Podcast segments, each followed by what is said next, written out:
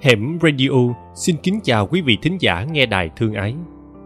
Quý vị thính giả đang lắng nghe bài đọc Tô Hủ Tiếu cho riêng chị bán vé số được đăng trên trang báo mới.com và được phát trên kênh youtube Hẻm Radio. Tô Hủ Tiếu cho riêng chị bán vé số. Lâu rồi, hồi lần đầu xuống Mỹ Tho theo lời mời của con bạn chung lớp, nó giới thiệu đủ thứ món ở nơi nó sinh ra và lớn lên – nhưng đặc biệt nhấn mạnh là phải thử món hủ tiếu chay.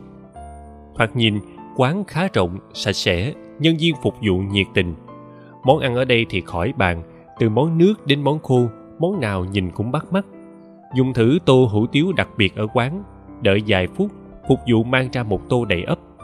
Nghĩ bụng chắc ăn không hết. Nước dùng có vị thanh, nhiều nấm với củ cải, nêm nếm gia vị hợp lý, nên nước vừa đủ độ ngọt, đúng khẩu vị của người miền Tây.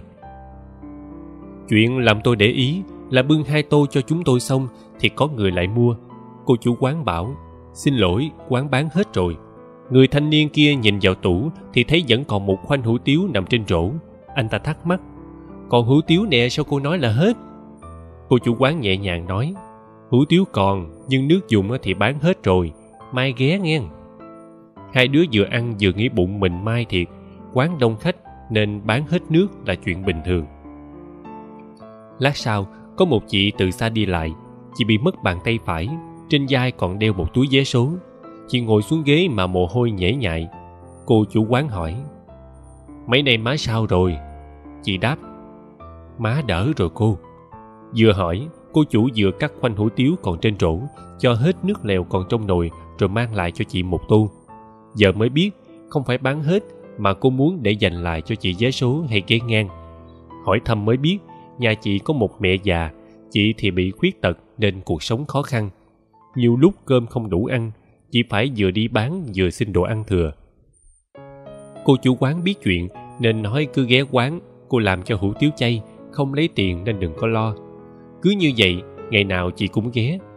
Có hôm thấy quán đông nên chị không dám vào, ăn miễn phí hoài cũng ngại.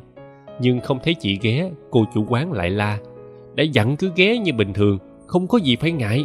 Cô coi con như con cháu trong nhà.